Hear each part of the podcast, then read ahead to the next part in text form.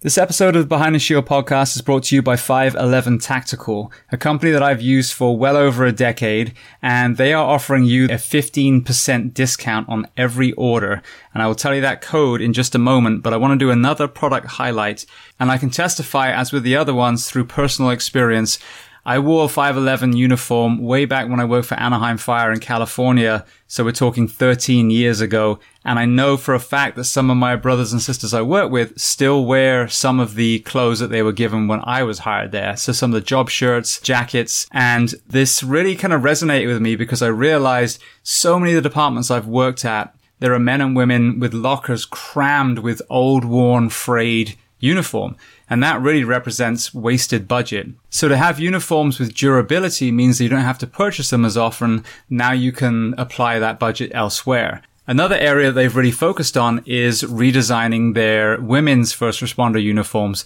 I am a skinny, six foot tall man and some of these uniforms I'm issued literally hang off me like a trash bag. And I can imagine it's even worse being a female first responder. So they have really taken that into account and redesigned the cuts so they're far more flattering to the female firefighter, first responder, medic, etc. On top of that, several departments I work for have gone from job shirts to polo shirts. 511 has those. And then to underline a product I've already talked about, they have the footwear. I wore the CST slip-on boot for a long time from 511. And now the Norris sneaker that you've heard me talk about is a lightweight duty boot that puts far less pressure on the ankles and knees, the back, etc. So as I mentioned before, they are offering you guys a continuous 15% discount.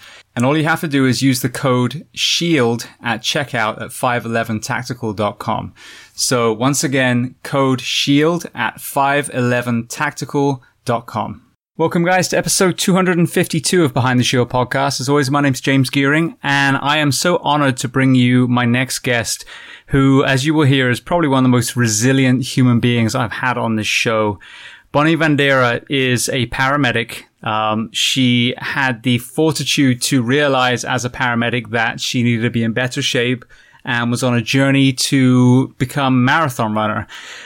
In the midst of that, she was basically the victim of an attempted murder from her paramedic partner. So you will hear how horrendous the attack was. She was shot, she was beaten, and still managed to drag herself away from that attacker to safety to find help and then begin an amazing journey of recovery, obviously mentally and physically from her injuries. So as I always say, please take a moment to go to your podcast app, subscribe to the show, which will give you the alerts when a new episode comes out. Take a moment to leave a rating if you haven't done yet. Five star obviously is the best. It gives us the most exposure when people are looking for us on these podcast platforms. And then most importantly, share word of mouth, email, social media, pigeon, whatever you need to do. But these stories need to be heard by everyone around the world. And Bonnie's is definitely one of those that I think will inspire every kind of human. So with that being said, I introduce to you Bonnie Vandera. Enjoy.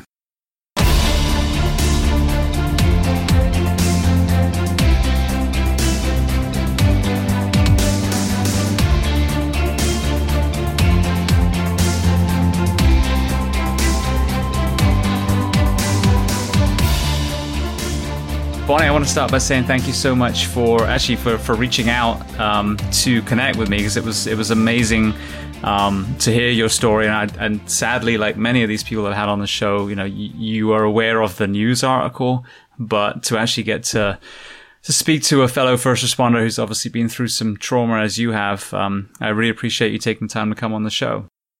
Thank you. All right. So, first question: Where on planet Earth are we finding you today? In uh, small town America in Vinita, Oklahoma. Brilliant. Okay, so where were you born, and what was your family unit like? Um, I was born in Ypsilanti, Michigan.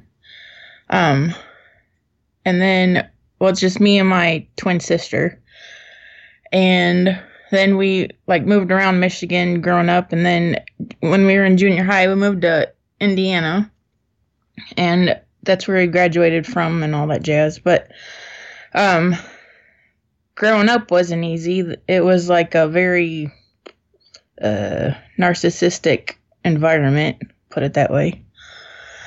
Um, so, anyways, we grew up and then we went off to college and, you know, of course, moved out and all that normal stuff. Um, and then, well, hang on, back up. When I was in sophomore in college, I took a first responder um, course, and that's when I knew I wanted to, you know, be an EMS, and that's where it started, and that was in 1997.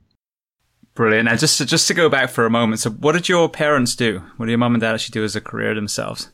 Um, they were both teachers.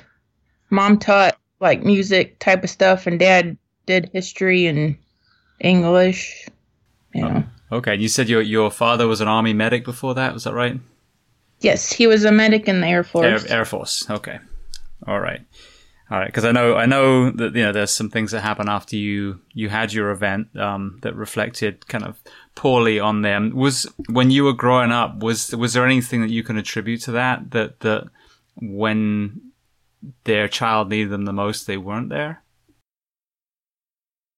Um, just that that's the way it was, you know, growing up too. Um, when it was after my sister and I moved out, but we were still all living in the same area. I had emergency gallbladder surgery on a Sunday morning, and their priority was to go to church. Um, so they didn't even come come to see you or whatever until Sunday afternoon sometime. So I mean, it was it's just the way they've always been, to some extent. Right. So did you and your sister kind of lean on each other then for that that missing part? Yeah yeah, we were and still are extremely close and kind of, you know, fill in the spaces. Right. And you guys are identical twins. Yes. Brilliant. so I'm sure there's much fun to be had uh, in, in your lifetime so far when it comes to those. Oh, absolutely. All right, so we're going to hear about obviously your your introduction to running, and then you know your your recovery through running as well. But when you guys were younger, you and your sister, were you sports people and athletes then? no. she chuckles. um, very much like not athletic, and um. Oh, I know what I was gonna say. My dream back then was, you know, running. And you know like when the olympics are on i was like glued to all the running events. But it was something that i never told anybody. Because growing up you know we were told what we are going to do what careers we are going to go to you know go to school for you know what what our favorite color was. So i just didn't tell anybody so right. So is it a strict household then? Yeah, I mean, but it was like to the extreme, and I mean, it was a lot more than strict. You know, we weren't allowed to go go out and do much with friends. Um, extremely, I don't know, regulated isn't the right word, but um, yeah. so when you, you said you were told what you were going to do as a career. What was the one assigned to you before you found your way to the one you wanted to do? Um, I was told that I was basically gonna go to college, graduate college, and get married and have kids. So my major in college was home economics. Gotcha. Set you up to be a great housewife. right. But, you know, didn't happen, but all right. So, well, you talked about it a little bit already. So, so tell me how you came across that first responder class, and then kind of your journey from there into EMS. Okay. Um. So I, uh, like that first responder course was just one of the electives at college, and the reason I even took it was um I wanted to know what to do in emergency situation. You know, CPR, basic you know, bandaging or whatever. Um, and then I don't know, I just fell in love with it and I knew that that's what I wanted to do. Um, and so after college, I um, went to EMT school, just basic. And oh, wait, hang on. So my sister also took the first responder class, but it was like a year later. And so she's also a paramedic. Um, but she was in paramedic school. Wait. Yeah, she was in paramedic school when I was in EMT school. And so, like, you know, doing all the clinicals and all that. Um, my first EMT uh, EMT clinical in the emergency room, um, like nobody showed me around, nobody, you know, nothing. And uh, they were like, "Can you go start this IV in whatever room?" And I'm like, "Uh, I can't do IVs." And they would just look at me funny. and I'm like, "Uh, yeah, that's my twin sister." oh, so you guys are, I'm sorry, I, I, I totally escaped past. So you were actually on the same clinicals at the same time. So, so they weren't sure if it was the medic or the EMT they were talking to. Right. So, yeah, that was entertaining. Oh, and then one night, um, in her paramedic classes, one night I went to class for, and uh, so you know, they'd take breaks every so often. So on break, we switched back. And then my sister went up to the instructor and was like, Hey, Tony, you know, we just switched on you. And he didn't believe it until we are you know, both standing there. But, um, and then, of course, by the time I went through paramedic school, he knew us individually enough that, you know, he could tell us apart. But we always, you know, threatened to do it again. So, so you have the potential of really messing up each other's lives, basically. Oh yes. All right. So then, what about um, uh, employment? Did you go to work for the same agency after you got your medic? Um. Uh, back in the day, we were both volunteers on the same service for a little bit. Um, but that was, me think. Yeah, that was pretty much the only time that we were like on the same you know, ambulance service at any given time. Right. So, so what made you did did, did you move away, or why were you in in different um, ambulances after that? Um, we couldn't stand each other. No, just kidding. well, she moved up back up to Michigan and was there for a little while, and then she moved to North Carolina. You know, just trying to find your nick in life, and um, I stayed in Indiana and then um moved around a little bit, not too much so. And then about eight years ago, well, eight and a half year, years ago, things started going downhill really bad at you know the job I had then. So I started, you know, putting in applications everywhere, like all over the country, and was just like, well, we'll see what happens. Well, then EMSA in Tulsa um, called me for an interview, and I had never even been out here to Oklahoma before the interview. So I was like, what am I doing? Um, so I came out here. They offered me the job like the day of the interview, and uh, I had two weeks to go home, pack everything up, and move back out here. So, um, and basically, if it didn't fit my car, it didn't come with me. Um, so ever since I've been out here in wonderful Oklahoma. I was gonna say you're still here now, so you must have loved it then. Right, just a little. All right, so then um, you work for that that new department. Um, so kind of walk me through the the next few years of that. Okay, I was in Tulsa for two years. That's the length of my contract out there.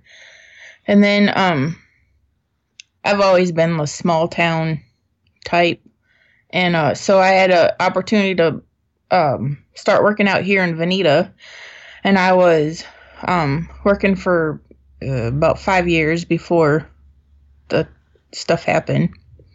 So,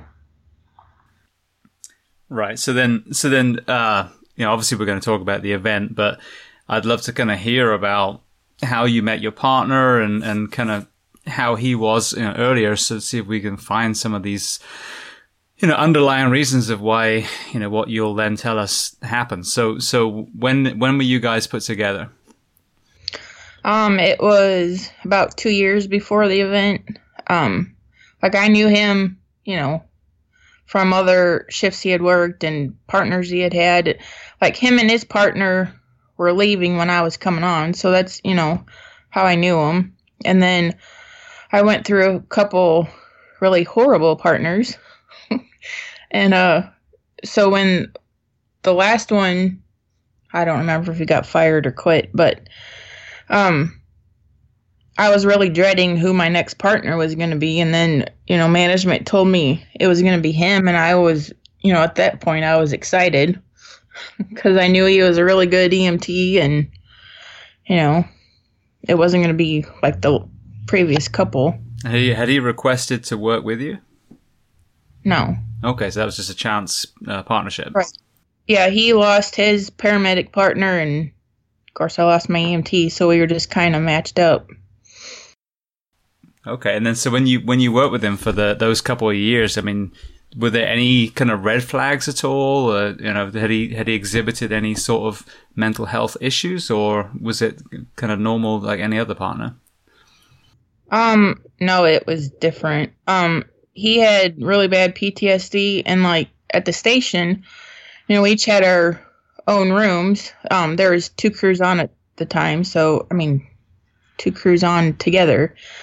Um, so you know, of course, four bedrooms. But anyways, at, during the night, you could hear him like banging around in his room, like fighting monsters in the closet, or you know. And it was like if we got a call in the middle of the night, you didn't dare open that door. you know, you just like banged on it and hollered at him. in case he grabs you in the middle of a sleep. Right. So but I mean, and it was like every night was like that with him. Um, he was, you know, the PTSD was that bad. Um, so and you know, he, and huh? I'm sorry, I was gonna say, had, had he ever um told you like you know what what he was suffering, if he was getting flashbacks, or if there was a specific event he attributed it to, or anything like that? Um, not specifically, but he was he had been in the Marines, and then he had um helped with numerous like natural natural natural disasters, and basically he always got um like got to be the one like pulling bodies out of the water and stuff. So you know, of course, that takes a toll on you. And then he had been in EMS for over 20 years also. So, you know, just probably just kind of added up. Yeah. Yeah, well, exactly. It's a cumulative thing. And well, I mean, was he outside of, of, of work? Was, was, he stable or was he having you know, issues there too? Yeah, he was. Um, like he would go to counseling and then, you know, come into work and he, it was almost like bragging almost that his therapist was scared of him. you know, and if I mean, to me, it would seem like if a therapist is scared of a patient, why not refer him to somebody else? Yeah. But you know, I don't know. But again, if you're in a smaller town, there may not be many to choose from in the area. Something I hear a lot from from people in rural communities is they want to get help, but there's literally you know one person to choose from in the entire town. Right. Without you know driving an hour. Yeah. Exactly. All right. So then, what about towards you? Because I mean, you know, the, the, the day we'll talk about was a very very violent day. Um, had he given you any reason to worry before that? Um, I didn't think so at you know going through it, but of course looking back, there was there was. Um, but during the, you know, in the moment, he and I, he was like a big brother to me. Um, and like you know being on that truck we were just i don't know in sync with each other enough that we knew what the other one was to do and you know vice versa but um like the i don't know september-ish before it happened um he would tell me think okay hang on so he was diagnosed with cancer um prostate cancer and then he went through the surgery and all that treatment for that and um they told him he was in the clear. Well, then I think it was like August, September, you know, the year before, or yeah, before it happened. Um, he was diagnosed with cancer again. Well, that one was a little, that time was a little foggy because he wasn't real um, specific on what kind of cancer or where it was. Um, and like, he would just say it was, you know, behind his th- thyroid. And like his, you know, just random moments, his left arm would go completely numb and that sort of thing. So, you know, and who knows if it was affecting his brain, if it was, you know, widespread, you know, who knows. Um, but that after that second diagnosis, he started saying things like, um, well, he told me like I, he was gonna buy me a Maine Coon kitten for Christmas, and I'm like, what in the world? Those things aren't cheap. you know, I'm like, well, if you don't buy me a Maine Coon kitten, sure. And um, you know, just stuff like that. And of course, looking back, it's almost like he thought he had to not buy me, but buy my attention or something. Um, and you know, then he would say things like he would tell me who in his family had the keys to his safe, you know, where it had his like his living will and you know documents like that in it. And i'm like this is strange. And then he would say things like you're going to be well taken care of after i'm gone. Uh okay sure whatever. And um after the se- second diagnosis he asked me to move uh closer. That just you know help him through the fight. And at the time i was living in tulsa. And he lived in miami which is like hour and a half ish apart and the Vinita is like almost halfway in between the two. So, you know, I moved down to an apartment that was right across the road from his his house, and uh, I was there about two weeks before the incident. Um, but you know, so I mean, in the moment, I didn't think any of that was strange. Well, majorly strange, anyways. Um, now, was it, was he taking any psychiatric meds at all? I highly doubt it. right. okay. It was not the type. Right. And he also carried multiple guns and knives on him wherever he went, even on even at work and on the ambulance. He always had at least, you know, one or two. Um, and you know, management even knew about it. See, So- they, they did know about it. You said.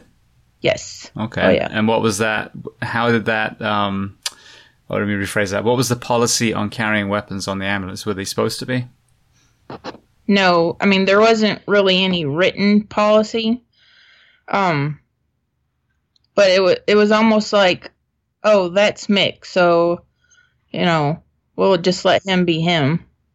Well, what about you know, what about another patient going through a like a flashback or you know, the combative patient? Yeah, well, exactly. You got it strapped to your hip. I mean, you've seen enough police videos of you know criminals getting their weapons, so we're not as well trained as they are. So, yeah, it, it definitely can be a liability.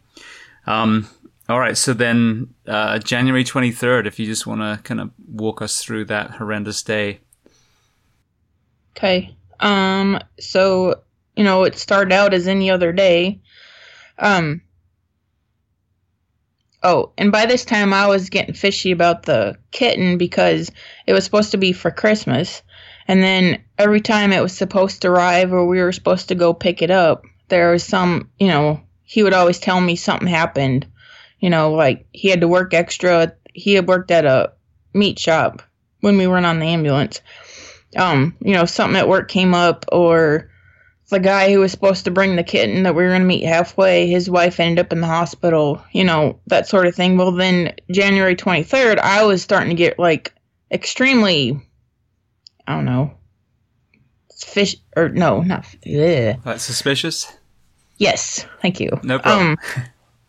Um, you know, sp- yeah, that word of it all because you know it just wasn't making sense. Well, on Facebook, I had messaged a couple different um, animal shelters just to see, you know, is this normal? I mean, do they really ship a kitten across, you know, multiple states? Because, you know, just the different things he had told me just weren't added up. Well, either one responded. So, you know, other than that, it started out as a normal, normal day. Um, well, then he texted me and said he was just going to pop in and say hi, which, you know, no big deal.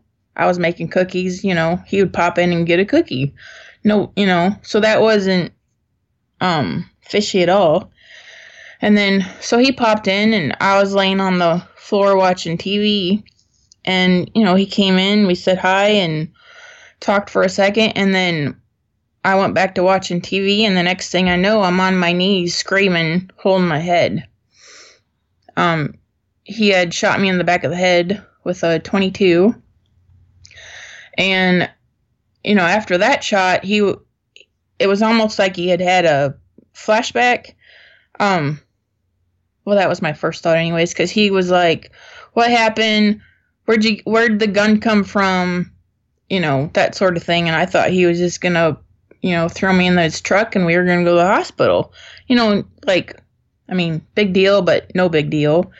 Well, then, um, then he shot me the second time. and I'm like, yeah, this was planned. this wasn't an accident.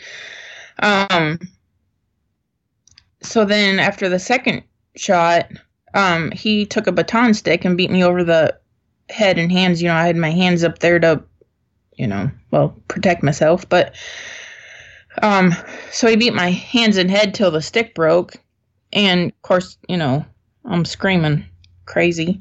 Um, but then he he left, and uh, that's the last time I saw him.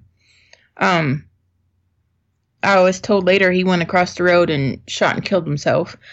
But anyway, so I, you know, in my mind, I was like, well, I'm not going to die up here by myself and without a fight. So I started crawling around on the floor looking for my cell phone. Well, couldn't find it. Also, later found out he had taken that with them and destroyed um, both phones. But I was like, okay, well, what's the next plan? So I crawled down the crawled outside down the stairs and uh, knocked on a neighbor's door freaked him out when he came to the door. I'm sure. I was like, "Can you please call 911?" And um so of course he did. He stayed with till the police got there. And you know, while we're waiting, I'm like kneeling on the sidewalk, holding my head. And you know, I'm wearing my hoodie from the half marathon I did in Montana. And my thinking was, great. At least I'm not wearing my Chicago Marathon hoodie because I'd have to go change because, you know, I knew they were going to cut it off and I'd never see it again. so that's your favorite hoodie?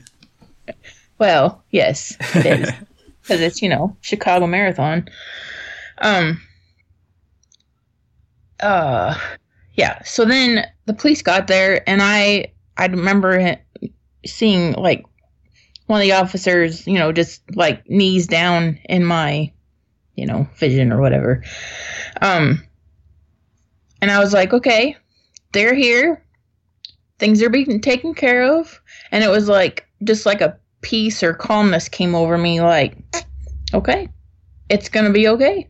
You know, and then, of course, in my mind, I'm like, you just need to shut up and let the paramedics do their job instead of trying to tell them how to do it. well, it's hard for all of us to do. Right. So, but, um, and then, of course, the next thing I knew was, you know, waking up in the hospital with the the ET tube down my throat, which made me mad too. But, um, but they say that, course, the ambulance was there. It was still an active shooter scene because they didn't know where he was, and I guess it took them like two hours to find him. Um, and then of course, I don't remember the ambulance at all, but they said I was like alert and talking in the ambulance. I'm like, well, I hope I didn't say anything dumb. Um, but then they said I had a seizure. So, of course, you know, intubated, and I, then I was flown by helicopter to Joplin, Missouri. Um, and yeah. so, and I mean, I want to go back to to that event in a moment, but just just so we can kind of complete the picture medically, what were the injuries that you actually sustained during that attack? Um, they said a skull fracture, a head bleed, um, a stroke, and the, the, the seizures, and then uh, moderate to severe hearing loss. Right, so so the bullets hadn't penetrated the skull. Then luckily they they hit it, but then got like traveled out again. Um, actually, I'm not really sure because I wanted to ask. You know, it was soon after I wanted to ask like the neurosurgeon, but I wasn't like ready to ask, so I, you know, never did. But I have I had four incisions on the back of my head. Um, so I mean, I still have fragments in my head and my skull. Right. Yeah. Because I mean, just you know, for everyone listening, like you said, he went he went over and, and completed suicide. You know, if uh, effectively, I guess if, if that's the right word. Um, but for you to take two shots and a beating with a stick and and and have the frame of mind after the first time to be like, it's okay, I'll just go to hospital. And then the second time you're shot, then you're like, all right, now I'm going to have to defend myself.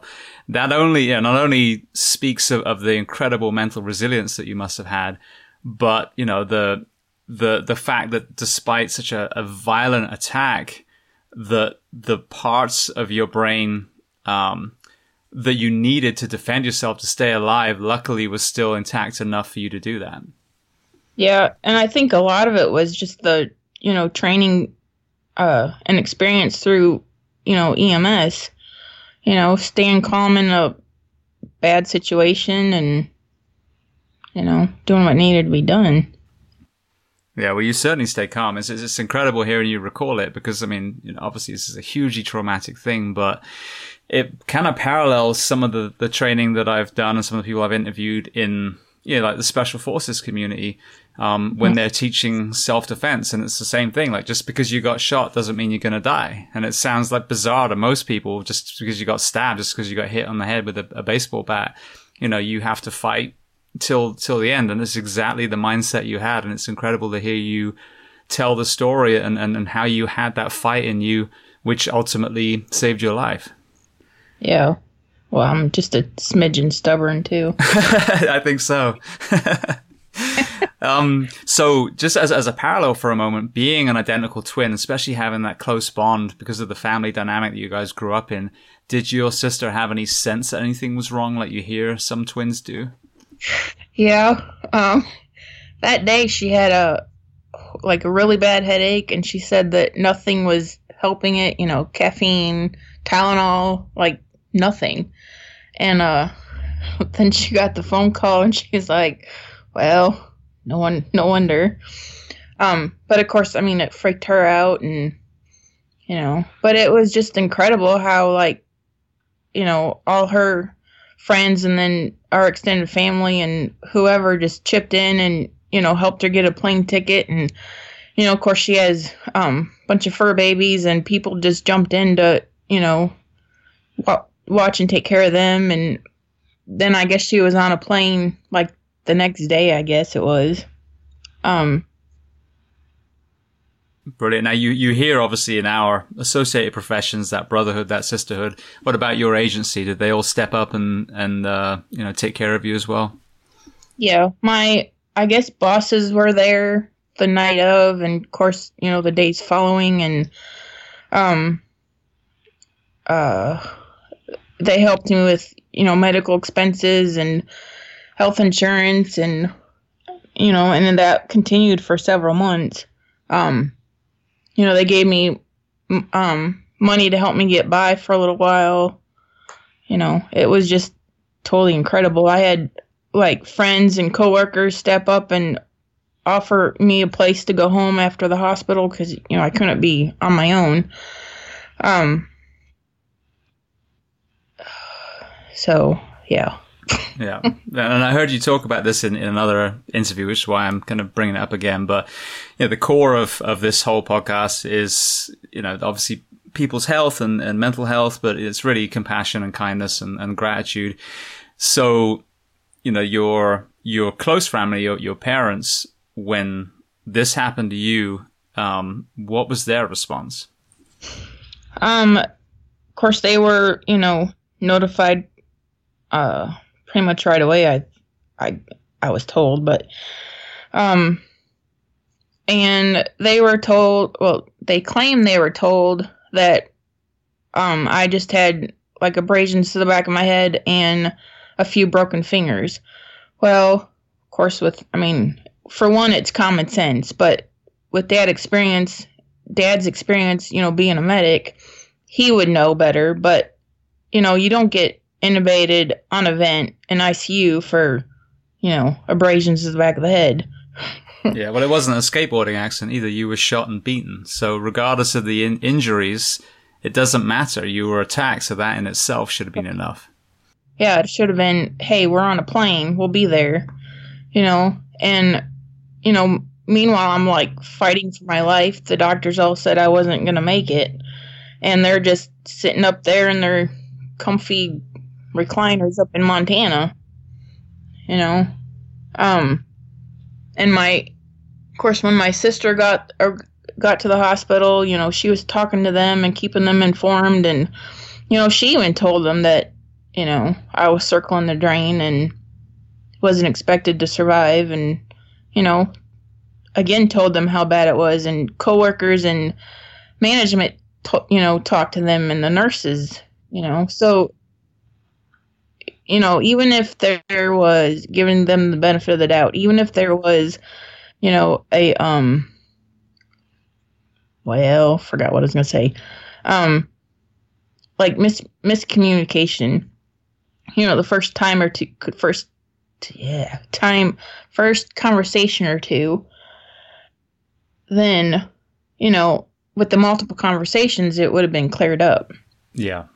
Yeah, I mean, and, it's, it's just sad to hear because so many of the issues that you know we come across in in the world in general, um, a lot of them are you know can be fixed by parenting, and you know this again is a glaring thing is when your son or daughter needs you the most. If you're not there, you really need to look in the mirror and ask yourself, you know, what kind of person you are. Because I get it, you know, if, if you're an addict and, and you stay with them and stay with them and stay with them and, and eventually you, just said enough is enough. That's, that's one thing. I understand that. But, you know, with, with what happened to you, there's no excuse that, that everyone shouldn't have been, you know, around. But especially like you said, what, what if you did circle the drain? What if that was it? And then, you know, regret. I think it was Anne Frank that said, people send far more flowers at funerals than they do when people are alive, and it's true. That's that's that regret piece. Yep, very much so. Yeah. All right. So then, well, you, you talked about you know being close to death. So let's focus on on the physical side first. What was uh, you know what was your healing like physically? Um. Well, rough, of course, but um, like at times I felt like I've had to fight for you know everything. Like in the hospital, I complained about my hearing being muffled, and the response I got was, "Oh, give it give it time; it'll heal. It's from the you know gunshots. Well, of course it is, but um." it's a real Sherlock Holmes in that hospital, huh? right. Know, stuff like that, and then, um, like fighting to find a neurologist that there wasn't a 12 month wait to see and you know just some of it was little stuff some of it was you know bigger stuff like that but um but even with that it was like everything i needed um was taken care of. You know from like co-pays for doctor visits to medication to um to meals to I'd have friends come pick me up just to get me out of the house, you know that sort of thing. Yeah, yeah, and it's it's interesting hearing you say the copay thing because some one area that I talk about on this show sometimes is where I grew up in England. We had national health care, so you get attacked and almost murdered. I can't imagine then having to worry about medical bills on top of the recovery that you're doing, you know. And I think that's that's another area where the model that we use here may not be the most uh, humanitarian of models. You know what I mean? Because it seems to be the people that are in accidents, the people that get terminal diseases, those are the ones that are hit with these huge bills, which just compounds the issue even more. Right, and then you know end up homeless or you know whatever. Yeah, or taking their lives. Sometimes it's just you know it's just the, the final nail in the coffin for them. Right. So, um, what about mentally? Just, just the, cause I know we're going to talk about racing and I, I realized we hadn't even talked about how you got into running. So we need to kind of go back in a minute. But, um, the, the first couple of weeks, how was that mentally for you from an, you know, completely intact paramedic to, as you were saying, waking up with a tube in your throat? um, yeah.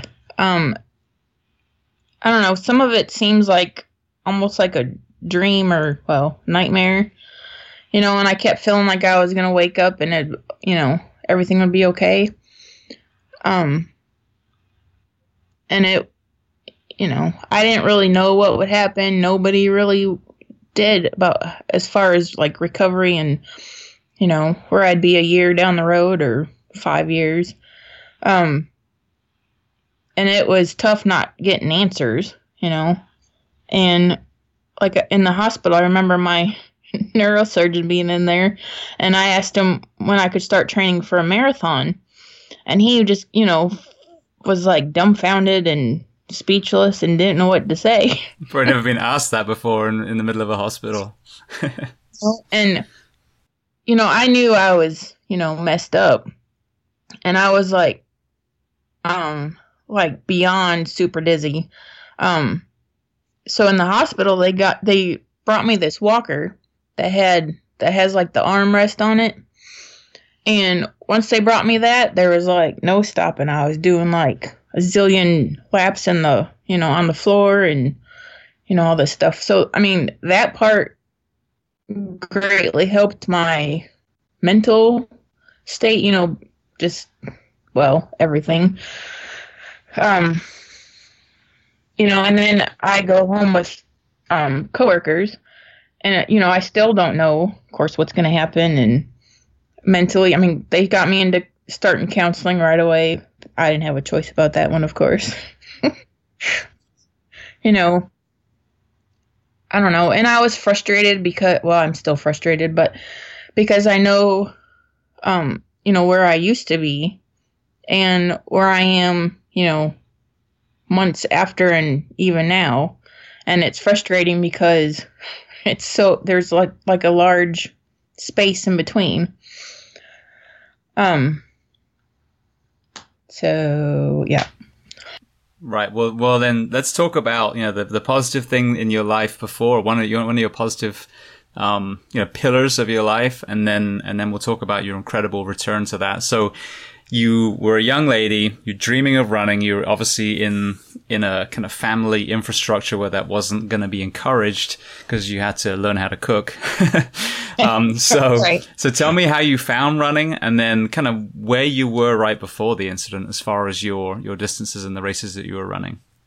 Okay. Um, so like the dream of running was, you know, of course, all, always in the back of my head. Um, well, then I moved out here to Oklahoma and, you know, working in Tulsa. And I had a EMT partner that asked me if I would run a 5K with her. and I, like, literally just busted up laughing. Because, you know, at that point I was like, yeah, me run, you know, the usual response. Me run. If you see me running, you better run too. And, um, this girl's asthma was like, you know, you look at her funny and she's having an asthma attack. So I was thinking, how's that going to happen? Well, so we, you know, signed up, started training, which was totally horrible. Um, the first well, the, first few weeks are always horrible, no matter what you're starting. Right, and then you know it's what am I doing? I do this. Oh yes, I can do this. You know, so we did. Oh, the 5K was going to be the Sweetheart Run in February. Um, and she picked it just because she liked the charity that the money was going to. And uh, so, you know, we kept training. Well, then, like a couple weeks before, she, you know, she's like, I'm not going to do it. I'm like, what? So I was like, well, if I'm going to do this, this is your fault that I'm even doing this, so you better be there to cheer me on. so, of course, it's like, you know, freezing cold outside, and I was dressed for like, you know, being a speedy runner or not having a clue what I was doing. and, um, so, you know, of course, I was like scared spitless and nervous and excited and, you know, um, but like I ran that first race and crossing that finish line was just, you know, that's the addicting part.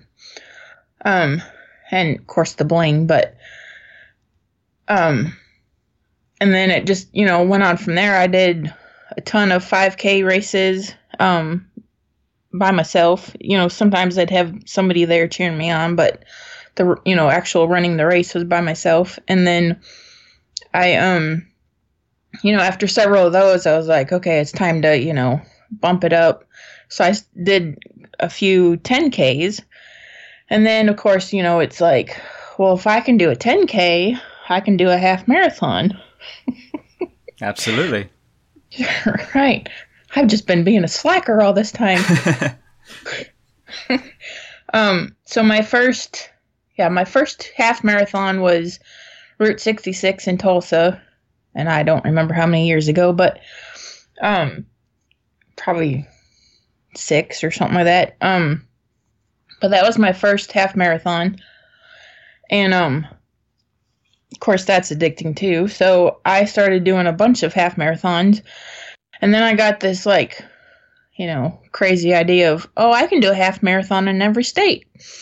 So that's still a work in progress. But after several several half marathons, I was like, well, I can do a full marathon. Well, then Route 66 in Tulsa is like the only race I could find that had a like a special medal for you know that says my first marathon.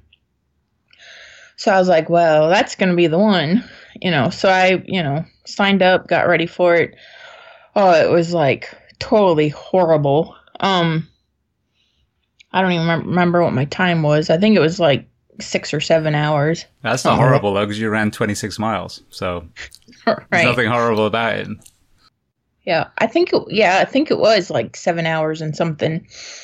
So um, you know, of course, like across the finish line and it's exhilarating. But then, you know, an hour af- after you finish, it's, you know, miserable and give me food because I'm going to eat everything, you know, in sight and I'm never going to do this again. And so, you know, but then two days later, I'm looking for the next one. Um, so it just kind of went from there, you know, kept doing half marathons and then I um signed up and got into the Chicago Marathon. Well, like a well, I don't know, nine ten months um before the Chicago Marathon, I started working with a personal trainer, and um, you know, just for extra help. Well, I ended up taking almost an hour off my marathon t- time in the Chicago Marathon. So that was pretty exciting. yeah, no, no. Just to stop you for a moment. So you, we all know a lot of our peers in you know police, fire, EMS, especially as we get into our careers a little bit. Um, you know, that there's there's a weight gain. Did you have significant change in in your body composition as well when you went from basically sedentary all the way through to a marathon runner?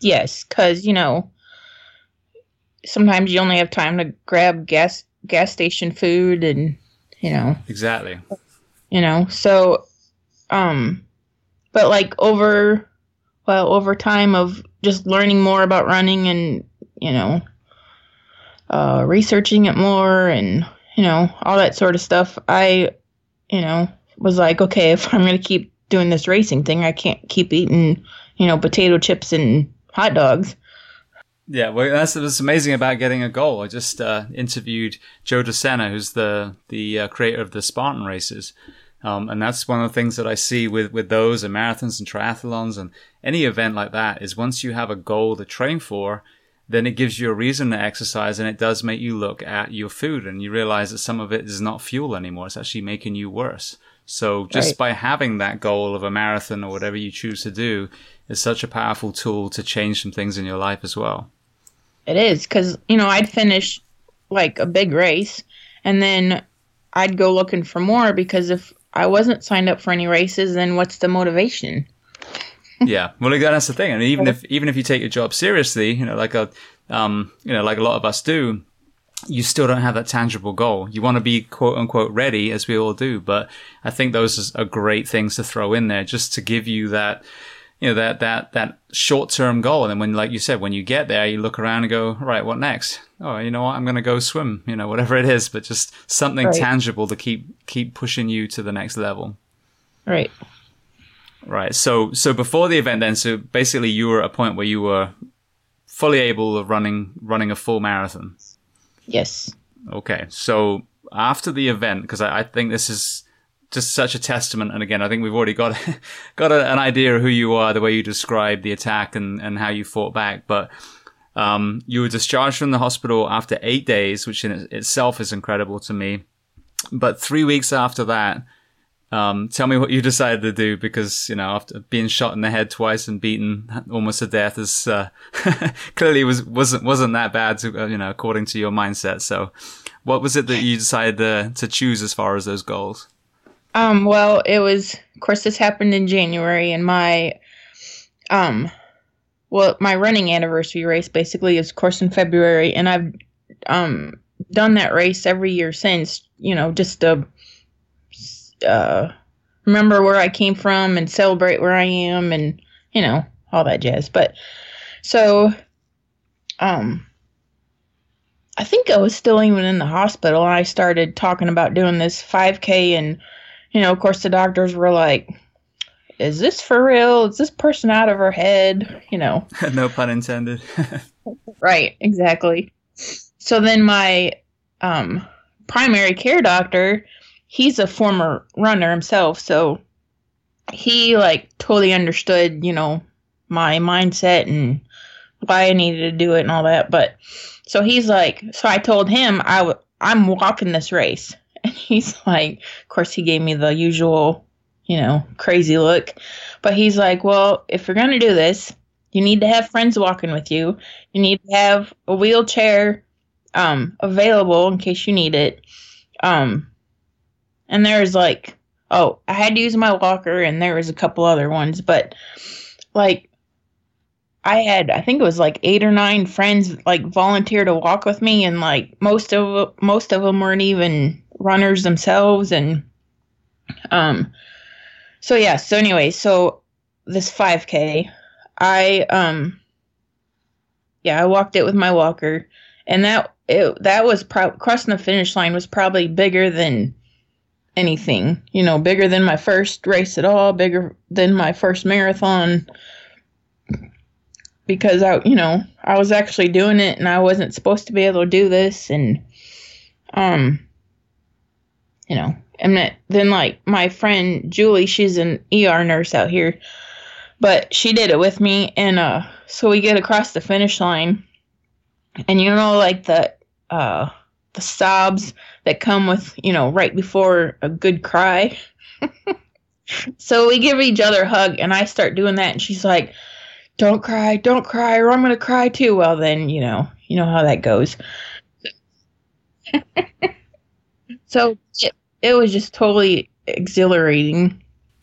I'm sure. Now, now, just to, again to paint the picture. So you're talking about a Walker. Obviously, you had you know the the injuries, your defensive wounds, and then the the injuries to your head. What were the deficits that you were left with that you had to overcome during that race? Um. Well, extreme exhaustion, uh, weakness, um, and you know, still major dizziness. Um, and I think physically that was the biggest things.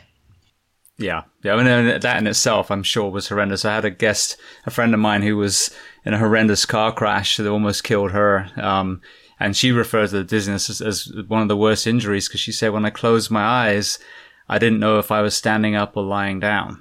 And, and. I, I can't imagine, you know, that feeling. It must be awful. So to overcome that, to be able to, you know, move your still battered and bruised body over five kilometers is, is absolutely incredible. Yeah, and both hands and arms were still like majorly bandaged up and um oh, this is funny. So the I guess the race director um of that race is uh like uh one of the managers for one of the Fleet Feet stores out here. and uh well Julie and I went to go get her a pair of couple pairs of running shoes a couple weeks ago. So we got talking you know, about the 5K and um what I'd been through. And anyway, so this lady's like, I remember you. You were Wonder Woman and the Wonder Woman walker. And she's like, she said that when I was, you know, walking that race, she's like, I had a ton of people come up to me and ask me if, you know, you were supposed to be in there and if you were going to be okay. And so, No, yeah, that was- but Wonder Woman is a good, a good name, and I know that that's been, you know, your thing now when you race. But it's true. I mean, even before you step foot on that course, I think, you know, your your life path and definitely, you know, following that events, um, you know, inspire way more than a golden lasso and short shorts. pretty much. All right, so but that was the so the 5K was just the the, the first step though. So tell me race wise the journey that you've been on since then. Okay. Um. So after that, um, the community here had like fundraisers for me, and of course, you know, one of them included a 5K. Um. So I did that 5K, and then um. let me think. Oh, I know what it was. The Cincinnati Flying Pig races. I had signed up for those like the year before the incident, and um, of course, then this the stuff happened, and I had to defer those races. So, you know, being the stubborn one and hard-headed one that I am, um, I got a friend to drive me out there. I can't drive because of seizures, but um, he drove me out to Cincinnati, and I did. And my sister met us up there, and oh, this is pretty cool too. She was not a runner well, she's still not a runner, but um like before this stuff happened, she was you know, she vowed that she was never going to do a you know, even a 5k. well, it's in those Cincinnati races. You know, it's a well, I did the like extra chili and cheese or whatever it's called, but it was a 1 mile, a 5k, a 10k and then the half marathon. And um she did the one mile, the 5K, and the 10K, 10K completely with me, and then a good chunk of the half. Oh, brilliant! from from not running at all. Right. So, and of course, she hadn't trained for any of this either. So she's like, What have you gotten me into? And, um, but yeah, so I did those races, and then, um, and like all with my walk, all with my walker. Um, just you know, yeah. So then I did the half marathon, the Route six, Route 66 half marathon in November. That's in Tulsa. Um, and I did that with my walker. And of course, at that point, my next goal was to do the half marathon this coming November without my walker, but that's not going to happen. That's a whole nother, you know, whatever.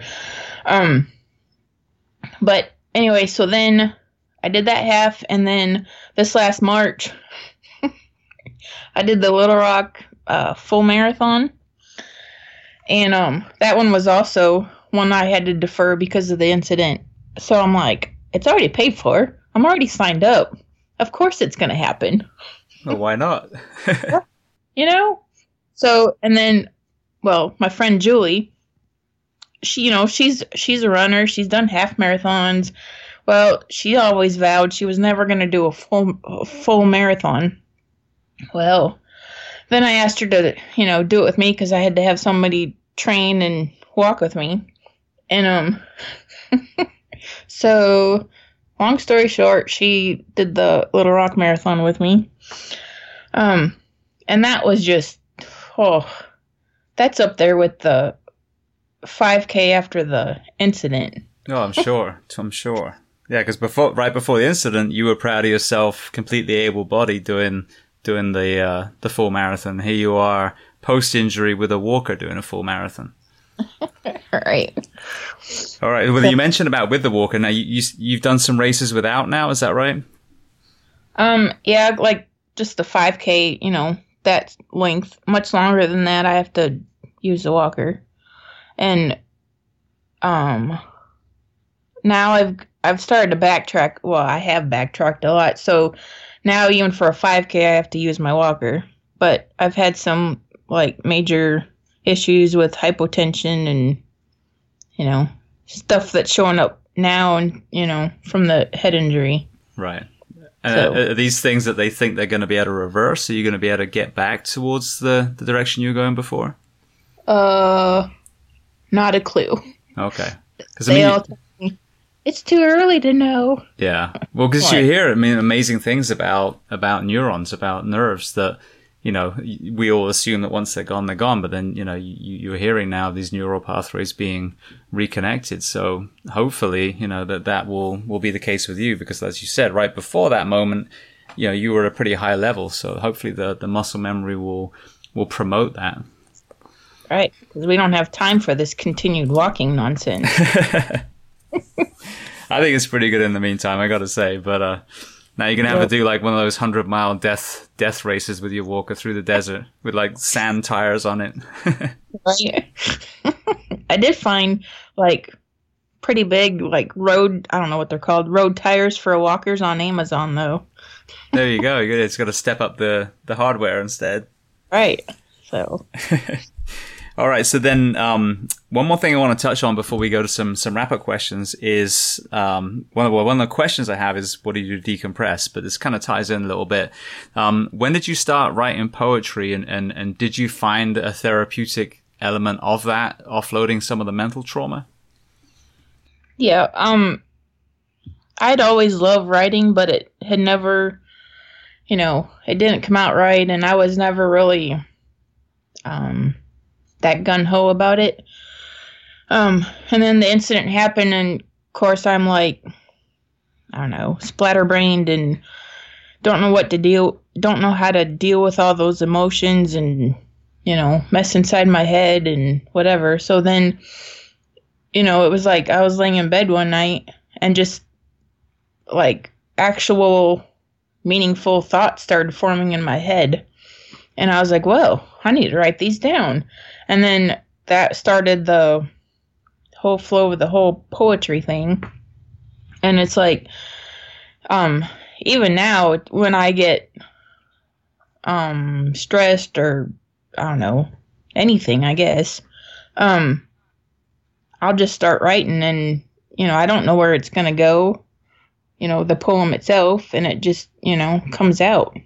So it's kind of been a um, stress reliever, but I can go back and you know reread stuff and see you know or remember where I was at that moment and see how far I've come and you know I know it's encouraging to others, but it's also like encouragement to me too.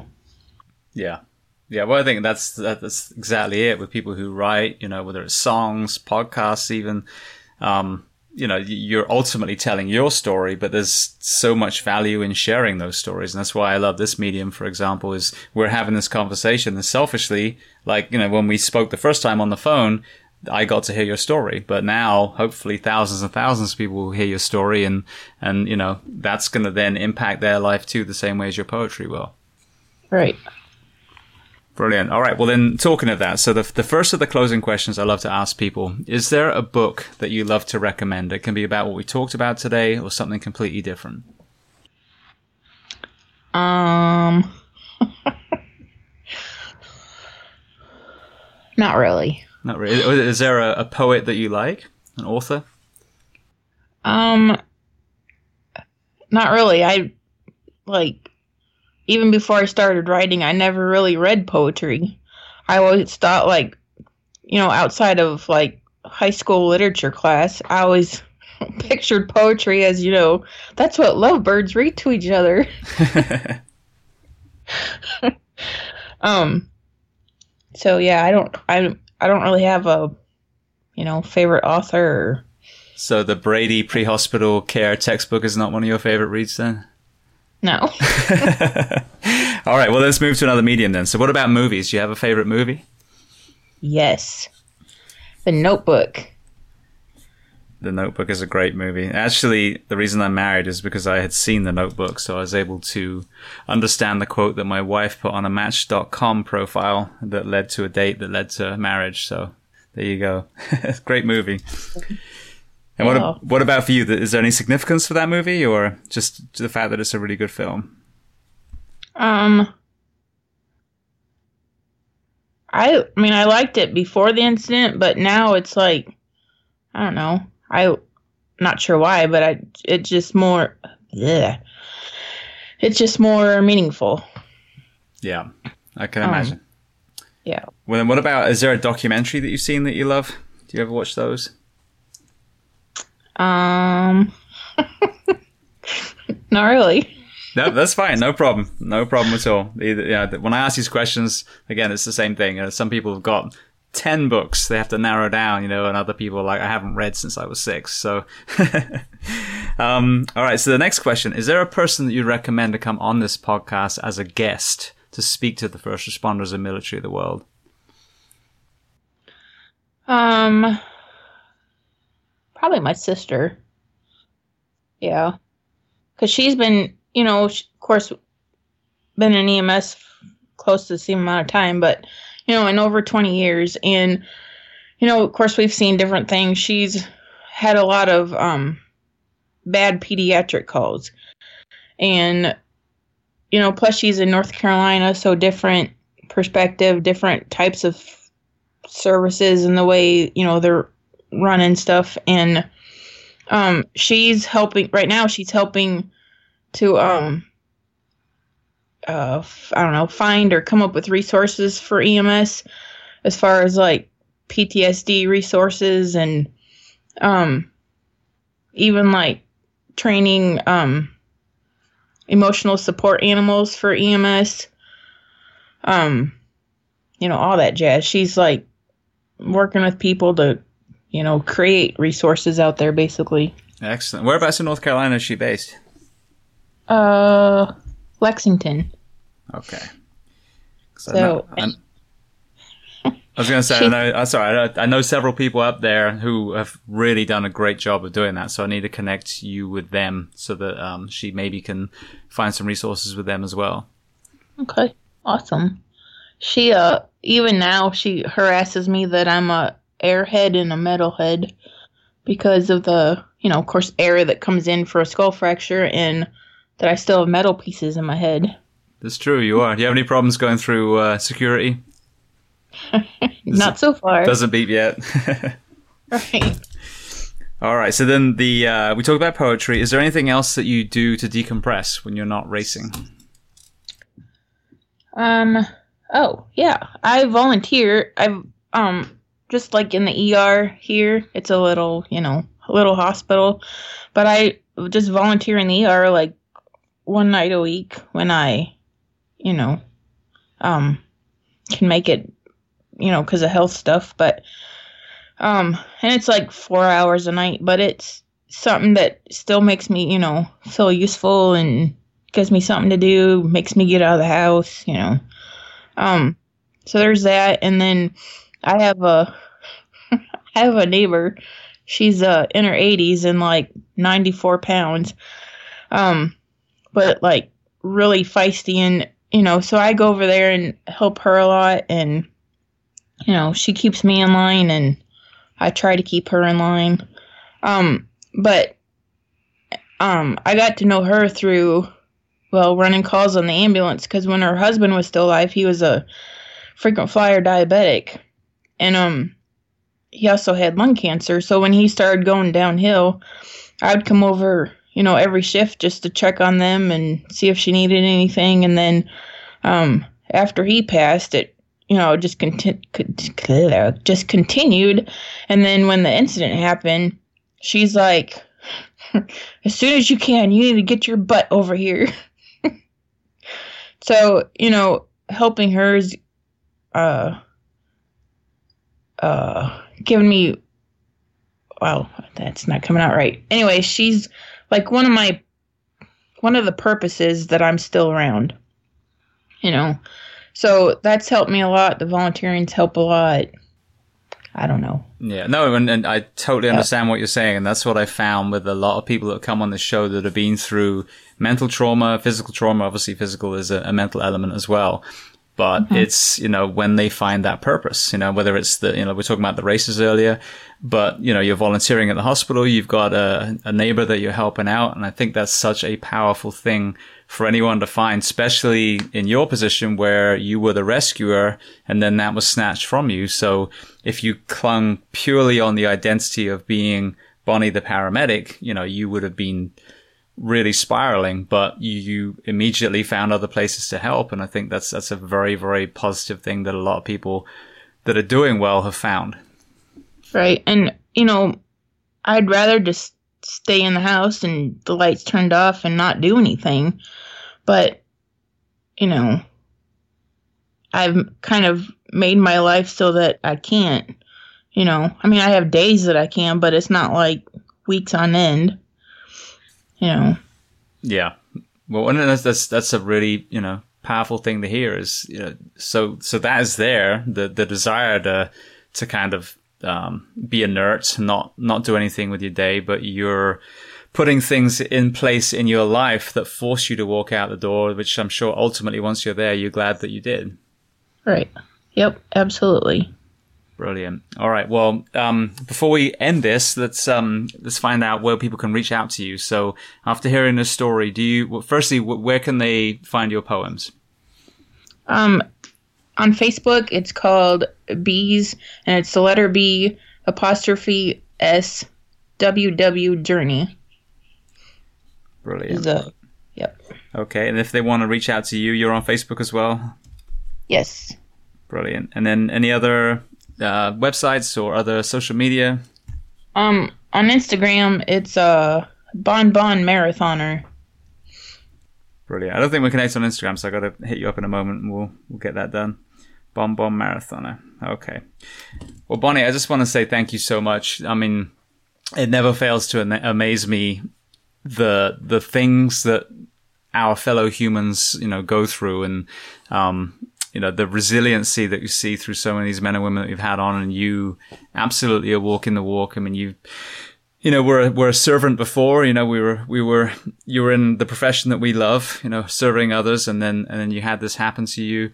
Um, but, you know, you're out at it again. And I, I think it's completely inspirational. And I, I, I hope that you are going to see that upturn again. And, you know, soon we'll be watching you do a full marathon without you, Walker. Right. Um, you know, and one thing I've learned through this is that, you know, you can go through the darkest moments imaginable and uh you can still come out on the other side and you know but of course in the when you're in the midst of it you don't think you're going to get there. And i've learned that you know to take it 5 minutes at a time. And you know then you get through first 5 minutes and you look back and you're like hey i just did that I think I might be able to do another five, you know, and then it continues and, you know, so I've, um, I don't know, I guess created this mantra that it's never give in, never give up for it's five minutes at a time. And that's, you know, I like, yeah, on a daily basis, I have to remind myself of that, you know, and, you know, it might be dark now, but, you know, what's around the corner. Yeah, well, that's true. I mean, uh, to, to, use a cheesy metaphor, you know, the sun will rise again. And I know with with with the five minute thing, I've heard several um, people that have been through special operations selection processes, you know, like BUD/S and Hell Week and all those, um, where they say the same thing: just take one more step, one more step. You just keep moving forward, because I think we underestimate ourselves physically, we underestimate ourselves mentally. And that's what I love hearing people like you telling their story is when we're in our own dark place and, and everyone has their own, you know, darkness, their own shadows in their life. But when you can watch other people getting through their battle, their battle may seem less than you. It may seem far more extreme. And obviously yours is, is pretty extreme. Um, but if everyone is saying the same message, just keep moving forward. You will look back and you will be out the other end. I think the more collectively we hear that, the more other people are then going to learn from your incredible journey too. Absolutely. Brilliant. Well, again, thank you so much. I really appreciate appreciate you telling the story. I'm, I'm sure it can't be easy to to recount, you know, the the bad part. Um, but you are an inspiration, and uh, I'm looking forward to seeing where your journey takes you next. Well, thanks for having me.